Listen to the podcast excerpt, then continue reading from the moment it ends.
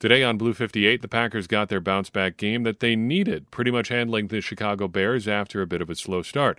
So, are all the Packers' issues handled now, or should we still be a little bit concerned? Blue 58! Hello and welcome to another episode of Blue 58, the one and only podcast of thepowersweep.com. I'm your host, John Meerdink. Happy to be with you here for another episode. And hey, look at that. Celebrating the first win of the year. The Packers get to Lambeau Field and they take care of business against the Chicago Bears. Broadest possible question in this one what happened? It's pretty simple, I think. The, backer, the Packers are a better team than, than the Chicago Bears, top to bottom. They've got a better quarterback. They've got more talent on offense, even with some of the nice pieces that the Bears have. They have more talent on defense. Their coaches had more time to implement a system. They're just better and further along than the Bears are right now, and they should they should have won this game, and they did. And the Packers were double digit favorite favorites for a reason, and they showed why. They controlled this game after that blip of an opening drive by the Chicago Bears, holding the Bears to some truly embarrassing numbers through the air. Fields just 11 passing attempts, 7 of 11 for not even 50 yards. It was a great performance after that first drive, generally speaking, from the Green Bay Packers. Now, there are some qualifications there on that very statement about the defense. Outside of that first drive, by and large, they did pretty well. There were a couple blips along the way, but the Packers more or less controlled this game. They were able to do what they wanted to do on offense, which was get the ball to Aaron Jones and A.J. Dillon. They were able to stop the Bears from doing all that much damage on when they were on offense even with some of the things that the Packers did not do particularly well on defense, in short, defending the run, that's still something that you will, I don't want to say concede, but almost encourage the Bears to do when they're trailing. If you're down 20 to 10 or whatever the score was, 24 to 10, and you're trying to run the ball to get back into the game, chances are you're actually just running yourself out of the game because you're burning so much more time. You're probably not moving the ball with chunk plays, though the Bears were at times. And you're eliminating any possibility of getting back into the game quickly because it's going to take you time to get down the field that way. That was a lot of Mike Pettine's philosophy, and by and large, it's a it's a sound philosophy as as long as you continue to put up points on offense. The Packers had some struggles with that there in the second half, a couple of fumbles, doomed a couple of drives, but the Bears were also content to run themselves out of the game on top of that. So the Packers win. They handle the Bears more or less and cruise to a 17 point win. Let's talk about some good things from this game. First, let's start with Aaron Jones. A great game. The Packers wanted to get the ball to him more. Aaron Rodgers has said after the game, the press conference is going on right now, that they wish they could have done more, and they're just scratching the surface with what they can do with Aaron Jones, which is phenomenal to hear because I think he's one of their best 11 players. We had a listener question a while back about the Packers getting their best 11 guys on the field on offense and on defense, and I think this game shows why the best 11 right now includes two running backs. Jones was great. He was on the field a lot with A.J. Dillon. Dillon did a lot as a lead blocker, is a threat as a runner and a receiver. He'll make you pay in light box situations. It's a, it's a great duo. And the Packers got a lot out of that duo tonight, particularly Aaron Jones. Finished with 170 yards from scrimmage on the dot, 132 rushing, 38 receiving, two touchdowns. This is the fifth time in his career he's had 170 or more yards from scrimmage and two touchdowns. Just a, a phenomenal performance from Aaron Jones. In fact, his performance made this look a lot like last year's week 2 performance against the against the Detroit Lions. So, as we all know fairly well at this point, the Packers came out pretty slow in week 1 of 2021, falling to the New Orleans Saints in Jacksonville. And week two didn't start out all that well either. Detroit was hanging around early on in that one. In fact, they led 17 to 7 in the se- or 17 to 14 at halftime. But the Packers ended up figuring things out. Aaron Jones ends up having a great game. Uh, let's see the final stat line there 17 carries, 67 yards, so not quite as much on the ground for Jones. Six catches, 68 yards, though, and three touchdowns. Ends up with four touchdowns overall, including one on the ground. Jones comes through again in this one. Packers cruise to a, week two win over an overmatched divisional opponent. it sounds a little bit familiar from last year. Also, good to see a defensive rebound in this one as well. They did what they needed to do to shut the Bears down. It wasn't perfect. There were a couple bumps in the road, and we'll talk about that here in a second. But it's worth pointing out as well that after that first drive, the Bears only had seven real drives, not counting the end of half one, where they ran one play and then just said, We're done. Of those seven drives, only two went longer than three plays. One was the field goal drive, the other one was the goal line stand, where Justin Fields may have gotten into the end zone. It's not, uh, don't have conclusive evidence, but it looked pretty darn close. They also had the game ending pick in there. So, of those seven real drives after the first one, you had four three and outs, a takeaway, and a turnover on downs. That's pretty good. You can live with that. It wasn't perfect, and we'll talk about that in a second, but hey, you're doing okay. The third good thing that really stood out to me in this one was how the Packers figured out ways to get a few new pieces involved. Christian Watson is fast, so get him the ball however they can. End arounds, uh, those little shovel pass sweeps, stuff like that. Just get the ball in his hands, let him work with it.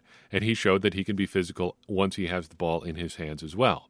Sammy Watkins is fast. Get him the ball going vertical. The Packers hit him on two play action, not not quite shot plays. One of them, I guess you could say, was, uh, but both of them went for explosive gains. One was, I think, 24 yards. One was 55 yards. He can move. It's it's good to see that kind of field go or speed going down the field. Romeo Doubs is great with blockers in front of him. So the Packers got him the ball on a couple of screens. One of them allowed them to convert a second, and I think it was 29 after uh, some a couple rough plays there. The in in one particular drive, a nice big screen play from Romeo Doubs, and the Packers are back in business. They convert a third and nine to Randall Cobb, and away they go. There's a lot to like in this game. Aaron Jones is great. The defense did some good stuff. The Packers were, I think, fairly creative on offense and were able to get the ball into the hands of a lot of different guys. Now, it wasn't perfect. One of these three things that we're going to talk about as a bad thing is fairly, I think, significant. The other two are, are more footnotey sort of things but um, let's let's start with the big bad here. The Packers got gashed on the ground. There's really no way around it. When the Bears' offense short circuited, it was because of passing issues. Now, to be fair, some of those passing issues came because they were in third and very long situations. When we talk about Justin Fields here in a little bit, we'll, we'll go a little bit deeper on that. But David Montgomery, 8.1 yards per carry on 15 carries. Khalil Herbert, nine and a half on four carries. Those numbers are fueled by some big runs, sure, but that's the point. The Packers were getting gashed. They were giving up big plays on the ground. And I see two big issues there first, tackling, and second, personnel. The tackling was a sure thing in 2021. So far in 2022, it's not. We've seen a lot of misses generally. We've even seen at least one tonight from De'Vondre Campbell, which just does not happen all that often. The Packers need to get that cleaned up. And I think as the season goes on, there's reason to believe that will improve. That was that was kind of the case last year, and the Packers did eventually get that figured out. The personnel issue is a little bit more worrying. Devonte Wyatt, I don't know if I saw him out there tonight. At one point, there was a shot of him on the sideline, actually sitting behind the Packers' defensive bench area, not a good look, though there are certainly reasons why he might be sitting back there that are not to do with where he stands on the depth chart. But he wasn't out there. Dean Lowry has always had his issues against the run just due to his physical dimensions. He's a pretty light guy. Jarran Reed, more of a pass rusher than a run stopper. He didn't look particularly great at times tonight. That is just the view from the couch, so bit of bit of a grain of salt there. But the Packers have no real run stuffers other than Kenny Clark. And it's noticeable in games like this. Finally, well, not finally, this is only issue number two. Uh, special teams, while fairly tame compared to some of the miscues from last year, there were some miscues in this one. The coverage, generally good. However, Amari Rodgers muffed a punt again.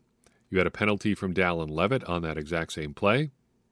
Amari Rodgers also had a non fair catch on a punt where he got hammered pretty hard, which is always a dangerous play, both from a player safety standpoint and from the potentially fumbling the ball standpoint.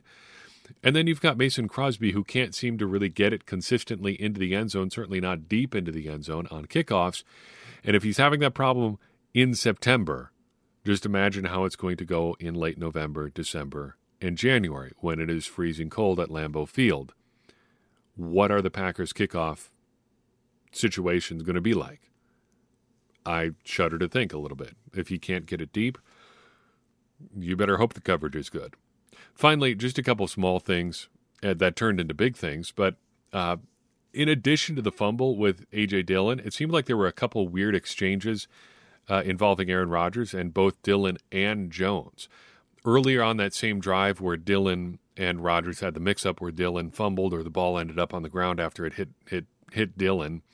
Uh, on that first play of that very drive, Rodgers had another weird exchange with Aaron Jones that resulted in a bit of a delay in the backfield. That play didn't go particularly well. We saw the same thing happen later on that led to the fumble. Then, either on the next drive or a couple drives later, there was another weird exchange between Rodgers and Jones. I just I don't know what's going on there. That was not. It was strange to see. Then you had the fumble on the um, Christian Watson jet motion deal. Aaron Rodgers said in his post-game press conference that was a result of Josh Myers getting the snap count wrong. Myers not a great game in this this one. It seemed, by the way, would not be surprised if he does not grade out particularly well uh, by Pro Football Focus and a couple other uh, uh, outlets that do that kind of thing. But uh, just the fact that it happened, whoever's fault it was, it put the Packers in a really tough spot, and uh, you just got it's got to be cleaner than that because against a better opponent, that would make you, you that will probably make you pay. Stepping back, forty thousand foot view, what does this mean? Two big things. First, Packers are one and one. Second, they are ahead of the Bears, and they won't be on the bottom of the NFC North. Does it mean that the Packers' issues are fixed? No, it doesn't. And I don't want to sound like I'm down on this win because I'm not, but I still think the Packers' passing game needs a lot of work because they're still integrating new pieces. The offensive line is still a big question mark, and it's going to be a big question mark week to week until we have some week to week stability. Having Elgton Jenkins back was great, just steps in at right tackle like he's never missed a beat. There was some rust early on, sure, but that's natural, uh, playing his first full speed football in almost a year. But he's back. It's only going to get better from here. And on top of that, we can't forget that the Bears are pretty bad. They don't just have tons to work with out there. The Packers should be winning games like this. And again, I don't want to sound like I'm not appreciative for the win because I am. It's thrilling to see the Packers win, especially on national television. Sunday Night Football might be my favorite way to watch a, a Packers game. love their presentation. Love to see the Packers play well on Sunday Night Football. But I still can't help but feel like we don't know a lot about this Packers team. And it's in ways that isn't just because it's week two. We don't know what the offensive line is going to be like from week to week. We don't know really where the young wide receivers are at yet, though they're they're coming along, and the Packers are finding ways to get them involved. We don't know week in week out what version of the defense we're going to get. We don't know yet how well this secondary is gelling, though there were some positive signs I think tonight. And you can't really know a lot of those things at all, really, in the short term, and we're still figuring it out. But I think there's a way of looking at at this that actually would suggest that wins like that are wins like we saw tonight are actually more important when you don't know a lot about the team. It's a divisional game. It's a team that you should beat, so no stumbling over a, a low quality opponent. Those games are important too. They all matter in the standings, and getting those wins banked when you're still figuring out who you are as a team, that's crucially important. And doing stuff like that has been a big part of why the Packers have been able to pile up leads in their division and in their conference and get the get the bye in the NFC playoffs the last couple of years. Getting wins in games like this, even if it it doesn't necessarily teach you all that much, is still crucially important. Even if the high off a win like this doesn't last all that long, it still counts for a lot and it still helps you a lot in the long term. So next up, the Packers travel to Tampa to take on the Buccaneers. Tampa won today; they're two and zero. Oh. They're having tons of offensive line issues too. They aren't the team that they've been, but they're still very dangerous. They have a lot of interesting pieces on, on offense. There's a good chance they're going to be able to gash the Packers in the run game, much like the Bears did, and they have a much better quarterback than the Bears do. Or, if nothing else, they know how to use him a lot better than the Bears do. And uh, chances are he'll be able to make the Packers pay in ways that Justin Fields was not. So the Packers will go down there next weekend. We'll see how that shapes up. Uh, it'll be interesting.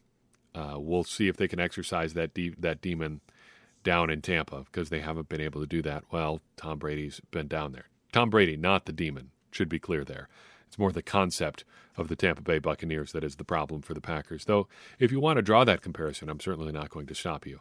Um, yeah, that is, uh, we have joked about a deal with the devil from Tom Brady from time to time. So, if that's the direction you want to go with that particular remark, feel free to do so some random thoughts and observations, then we'll get out of here. I'll let you get on with your Monday, or well, I guess regardless of when you're listening to this, it is uh, it's going to be Monday. So, um, yeah, it's it's time to let you go.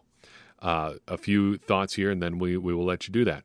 Justin Fields only threw 11 passes in this game. First, that is crazy. Second of all, when he did throw, a lot of times it was ending drives. Four of his 11 passes not including the interception, so we can we can chalk that up to number five, were in part or directly responsible for ending Chicago drives. First third down throw, third and 19, a screen to, uh, to David Montgomery. That's a play call issue. That's not going anywhere anyway, but it's third and 19. What you going to do? Third and 10, he tries to throw it when he's past the line, loss of down, no good. Third and 15, Eric Stokes blows up a slant uh, they were going to be well short of the sticks anyway. Third and nine, this is the real one because uh, Justin Fields checks down short of the sticks. De'Vondre Campbell cleans up David Montgomery. The Bears will punt. There's four three and outs right there. Why does that happen? Well, those were all, if, if you look back at the play by play, if you look back at the film, all situations where the running game didn't get anything going forcing the Bears into second and long and third and long. And when they got into those situations, a lot of the times they were toast. Was that an approach issue or is that a Fields issue? Was the offensive line unable to give him the protection they needed to get downfield? Do they not have the receivers to get open downfield? It's a lot of differing things. But also, I think it looks like the Bears don't really know what Fields is yet as a player or what they have in him. He's a tremendous athlete as a quarterback. But even if he's not who Lamar Jackson is as an athlete, the Bears don't seem to want to go all the way into the wacky Ravens offense that they run out in Baltimore. You know, full on read option, zone option, stuff like that. They do some of it, they don't do it all the time. Do they want Fields to be a deep passer? Okay, roll him out, get him well behind the line of scrimmage, let him cut it loose deep do they really have nobody who can get open deep or or even you know moderately deep? I don't know. But it looks like the Bears can't figure out the way the best way to use Justin Fields. And kind of as we said in the pregame podcast, that's a shame from an overall interest in the NFL standpoint. Now, obviously, we're not going to shed any tears for the Bears here uh, on this podcast, or I think many others. Um, but just from the perspective of having an interesting young player in the NFL and wanting him to do well for the sake of the NFL and for having interesting things to watch on Sunday, you kind of do want Justin Fields to figure it out. And there's no sign here that that is going to happen in Chicago right now. Is that a Bears problem? Is that a Fields problem? I don't entirely know, but it doesn't seem like it's coming along. Randall Cobb gets into the action today, three catches, 37 yards. Interesting note he didn't have a catch in either Bears game last year 23 snaps and no targets in the first one, was injured for the second. So this is the most he's done against the Bears since his enormous game against Chicago in the 2018 season opener, featuring that 75 yard catch and run for that enormous touchdown. He did have an interesting catch on an angle route today out of the backfield. I wouldn't be surprised if we see a little bit more of that throughout the next few weeks and months.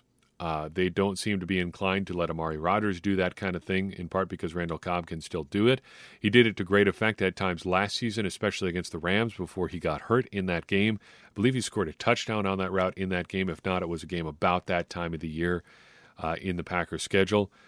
he can still be dangerous, I guess, in the right circumstances. The list of right circumstances, I think, is growing shorter for Randall Cobb, but they are making a, an effort to get him involved. Schematically, the Packers did an interesting thing in this game, and it continues a trend that we've seen uh, so far this season.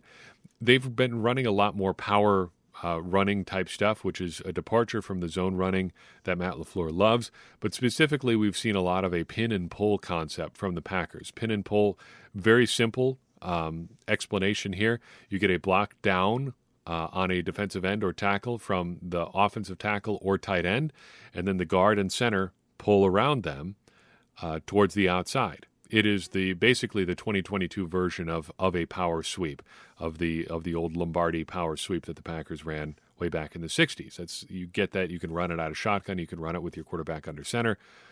And the Packers have run that pretty consistently this season. If you want a, a, great example of that kind of play, pull up Aaron Jones' touchdown run from the first half. It was a, a, like a premier example of that. The, the right tackle blocks down, Elgton Jenkins blocks down, Royce Newman and Josh Myers pull around at the outside. You even got uh, Yosh Nijman uh, downfield uh, blocking, just looking for work way downfield. And I think it's worth monitoring a trend like this because of how big a departure it is for the Packers. Is it something they're just doing because they they're trying to get Dillon and Jones on the field together? Do they just believe it in general? We don't really know yet. We'll maybe have to get somebody to ask that of Lafleur uh, in a press conference or something. Though my uh, degree of confidence in that question coming up from some of the beat reporters is pretty low. Uh, but I would be interested to hear Lafleur talk about some differing concepts from his overall philosophical approach as a coach uh, here in the NFL. That is something different that we haven't really seen from him before. Back to Sammy Watkins for a second. I, in my just in game notes, had him for two explosive plays, both of them off of play action. I think it's really good to get him involved with those for right now because he's still very fast, clearly, uh, dangerous with the ball in his hands. Sooner or later, though, I think Christian Watson and Romeo Doubs are going to get those sorts of plays too. And I hope sooner rather than later, because as fast as Watkins is, I think Watson is still significantly faster. And maybe that's just my own excitement talking, but my confidence level in Watson's speed right now is just absolutely sky high. It's like, can anybody in the NFL run with him? And maybe he is not quite that fast, but he's very, very fast. And just finding ways to get him involved vertically I think is going to be hugely important for the Packers offense. So I hope that we see stuff like that going Watson's way here in the near future. Shotgun runs. Got a bit of a bee in my bonnet about this one. I know that getting Aaron Jones and A.J. Dillon on the field together is important. And I know that in those packages, most of the time you're going to end up in the in shotgun sets because that gives you a lot more flexibility with what you can do as far as motion for Aaron Jones, getting him out of the backfield. Aaron Jones runs wonderfully well out of shotgun, but you know who doesn't operate particularly well running from shotgun is AJ Dillon because he's such a big guy that he needs a little bit of time to get up to speed. He needs some time running downhill. He does so well when the Packers are under center and he's got a head of steam hitting the line of scrimmage. He doesn't get a chance to do that running out of shotgun. Most of the time, he's virtually standing still when he takes the handoff, and it's really hurting, I think, Dillon in particular and the Packers offense in general, having him operate that way. So that is a bit of a pain point there with the um, with the pony packages, with getting both running backs on the field. Overall, it seems like that's something the Packers are willing to live with. I wonder if it is the best use of AJ Dillon in general. Back to the defensive side of the ball, we'll finish out with two observations uh, from that direction. Preston Smith, Rashan Gary, Kenny Clark combined for three sacks and five quarterbacks hits. Quarterback hits. That is a great, um, great stat line for those three combined.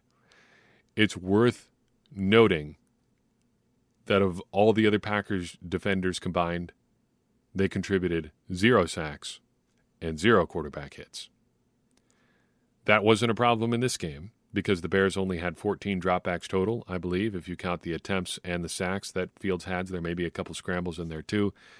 But there are going to be games where that becomes a bigger problem. If they can't get pressure with people outside of Smith, Gary, and Clark, we're going to see teams that are able to take advantage of that. Finally, Quay Walker.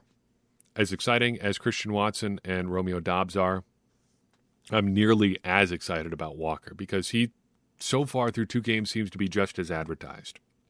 He's fast against the run, he's fast against the pass.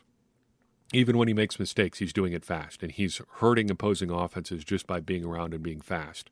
The play before Jaire Alexander's game ending pick, he nearly had his hands on the ball, or he did get his hand on the ball. He nearly had the interception and probably would have scored had he been able to, uh, to haul it in. He is just that good, and he is going to continue to get better week in and week out. It's very exciting to watch him grow as the season goes on. That's all I've got for you in this episode. I appreciate you tuning in.